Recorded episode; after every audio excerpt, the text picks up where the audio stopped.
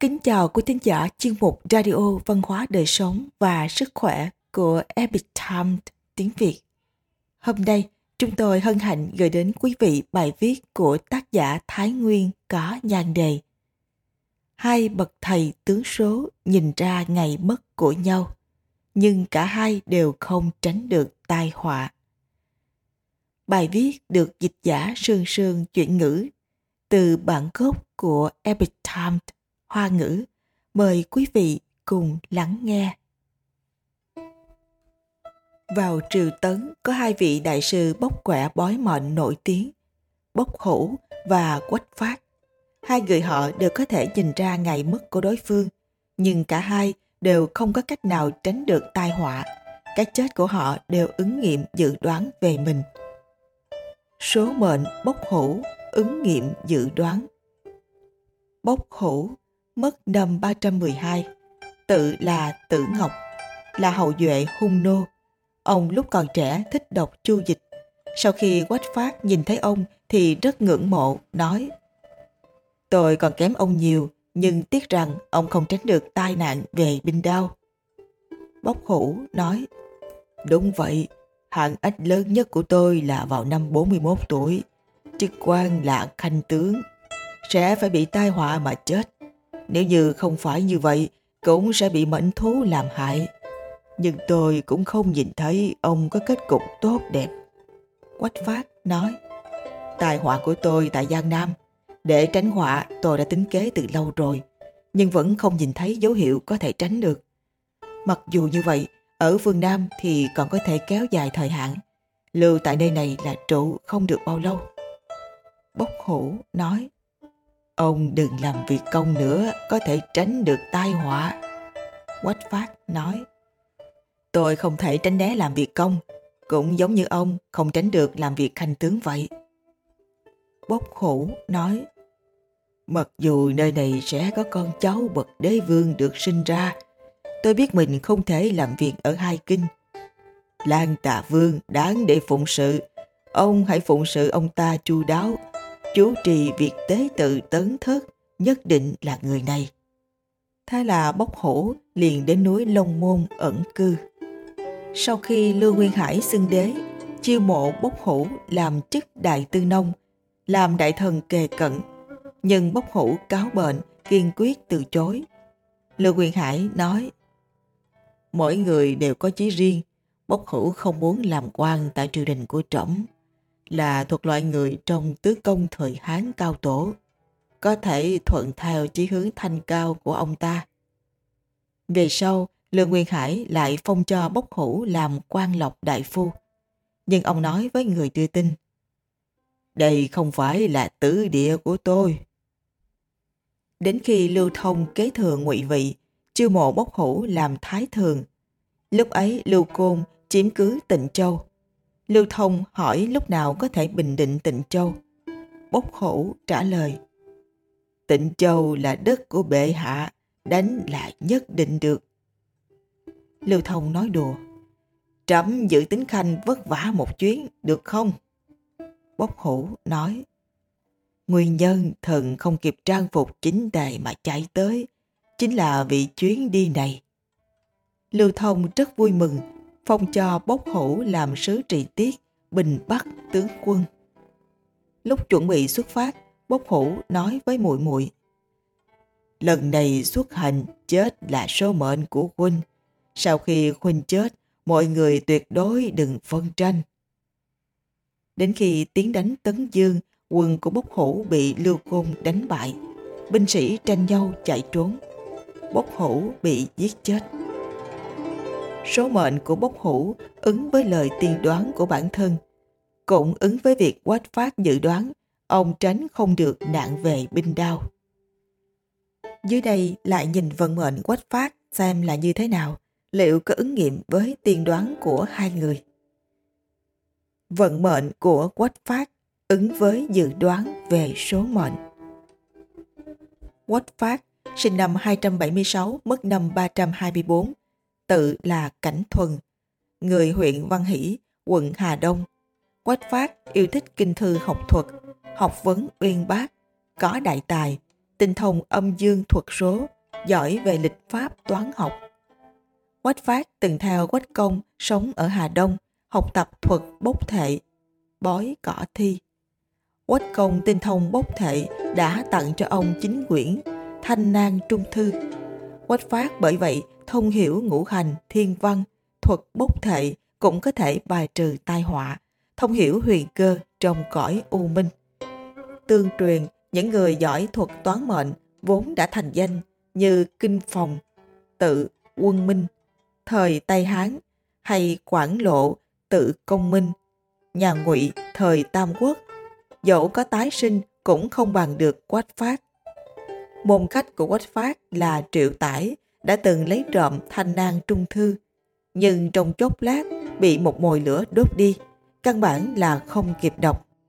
Qua đó có thể thấy rằng ai có thể đắc được huyền cơ, biết vận mệnh, từ trong sâu thẳm đã có định số, người bình thường là không cách nào xem trộm được. Giữa thời Tấn Huệ Đế và Hoài Đế, bạo loạn xuất hiện ở Hà Đông.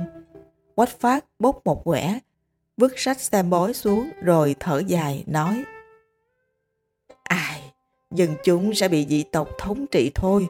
Mảnh đất cố hương sắp sửa chịu gót sắt mà trà đạp thành hoang tàn rồi. Thế là ông âm thầm liên lạc bằng hữu quyến thuộc mấy chục nhà, chuẩn bị di chuyển đến Đông Nam để tránh nạn. Họ đi đến chỗ tướng quân Triệu Cố, vừa lúc con ngựa tốt mà Triệu Cố thường cưỡi bị chết. Triệu Cố lúc này đang vô cùng thương tiếc, nên không muốn tiếp đãi tân khách. Quách Phát tới gặp ông ta, người gác cửa không cho Quách Phát đi vào. Quách Phát nói với hắn, Tại hạ có thể làm ngựa chết sống lại. Người gác cửa rất kinh ngạc, vội vàng thông báo cho ông chủ Triệu Cố. Triệu Cố lập tức ra gặp Quách Phát hỏi ông ta. Ông có thể làm ngựa của ta sống lại sao? Quách Phát nói. Cần hai ba nam thanh niên cường tráng, mỗi người tay cầm một cây sào tre, đi về phía đông 30 dặm. Tại gò đất trong rừng có một cái miếu thổ địa, lấy sào tre đập, sẽ có một con vật chạy ra. Phải nhanh tay bắt được mang về. Bắt được vật này rồi, ngựa liền có thể sống lại. Triệu cố chịu theo lời quách phát đi làm, quả nhiên ở đó bắt được một con giống như con khỉ. Quả nhiên ở đó bắt được một con giống như con khỉ, liền mang trở về. Con thú nhỏ giống con khỉ, thấy con ngựa chết. Liền hít hít cái mũi của con ngựa chết. Chỉ một lát sau, con ngựa liền đứng lên, ngoảnh đầu lên hí và ăn cỏ như bình thường. Nhưng con quái thú giống như con khỉ thì không thấy đâu nữa. Triệu cố ngạc nhiên mừng rỡ, đưa rất nhiều tiền và quà để báo đáp. Vương Đôn muốn làm phản, đại tướng quân ôn kiều và dữ lượng muốn quách phát xem bói, nhưng ông cố ý lẩn tránh. Ôn kiều và dữ lượng lại muốn quách phát xem các hung cho hai người bọn họ. Quách phát nói, đại cát Ôn Kiều và Dữ Lượng lùi ra bên ngoài trao đổi, nói Quách Phát không đối đáp, vậy là không dám nói, hoặc là Thượng Thiên đã mang hồn phách của Vương Đôn đi. Hiện tại chúng ta cùng quốc gia lo đại sự tháo phạt, mà Quách Phát nói hai người chúng ta đại cát. Đây là giải thích thảo phạt nhất định thành công. Thế là hai người họ thuyết phục Minh Đế thảo phạt Vương Đôn. Lúc trước, Quách Phát thường nói người giết ta là Sơn Tông. Khi đó, quả nhiên có một người họ sùng đến chỗ Vương Đôn vô hại Quách Phát. Vương Đôn sắp cử binh, muốn Quách Phát xem bói. Quách Phát nói, sẽ không thành công. Vương Đôn vốn nghi ngờ Quách Phát thuyết phục ôn kiều và chữ lượng thảo phạt mình. Lúc này, nghe nói quẻ của mình là hung, liền hỏi Quách Phát Người lại xem bói, xem ta thọ mệnh còn bao lâu? Quách Phát đáp. Xem thêm quẻ trước nữa, thì các hạ nếu như hưng binh, nhất định không lâu sẽ gặp họa. Nếu như dừng lại tại võ xương, thọ mệnh sẽ không có hạn. Vương Đôn giận dữ nói, còn tuổi thọ của ngươi như thế nào? Quách Phát đáp, tôi mệnh tận vào trưa hôm nay. Vương Đôn trong cơn thịnh nộ cho bắt Quách Phát lập tức đưa đến Nam Cương chém đầu. Trước khi bị tử hình, Quách Phát hỏi người hành hình phải tới nơi nào. Đối phương trả lời, ở Nam Cương đầu. Quách Phát nói, nhất định là dưới cây sông Bách. Đến chỗ ấy, quả là như thế. Quách Phát lại nói, cây này có tổ chim khách lớn. Đám người tìm kiếm nhưng không thấy. Quách Phát nói bọn họ tìm lại đi. Quả nhiên tìm được một tổ chim to bị cành lá rậm rạp che lấp. Trước đây, vào năm đầu Trung Hưng, Quách Phát từng đi ngang qua Việt Thành. Trên đường gặp được một người, Quách Phát gọi tên của ông ta, đồng thời đem quần và áo giáp của mình đưa cho ông ta. Người kia chối từ không nhận. Quách Phát nói, Ông nhận lấy đi, ngày sau sẽ minh bạch. Người kia bèn nhận quần áo rồi rời đi. Bây giờ người hành hình lại chính là người kia. Quách Phát lúc này 49 tuổi, hoàn toàn ăn khớp với số năm ông dự đoán mình mất mạng. Bốc hủ tiên đoán Quách Phát không có kết thúc tốt đẹp và Quách Phát tự tiên đoán tai họa mà mình không thể tránh. Tất cả đều ứng nghiệm. Sau khi nhà Tấn dẹp loạn vương đôn xong, truy tận Quách Phát là Thái Thú Hoàng Nông. Hai vị bốc hủ và Quách Phát nổi danh thời Tấn này, họ đều tinh thông thuật số bói toán. Không chỉ có thể biết sinh mệnh đối phương kết thúc như thế nào, còn biết thời gian hết mệnh của bản thân mình. Thế nhưng cả hai người họ đều không thể làm gì để có thể tránh được vận mệnh của mình. Phật gia nói, nhân quả ba đời. Quả của đời này là do nhân đời trước khi sinh định ra. Chính là kiếp trước kiếp này. Nếu không, bốc hủ và quách phát có thể nào bói toán ra được sao? Vận mệnh của mình nguyên lai đều là tự mình tạo. Cho nên cổ nhân thường nói phải tích đức tạo phúc, gieo phúc điền, kết thiện quả. Lão tử cũng nói thiên đạo vô thân, thường giữ thiện nhân.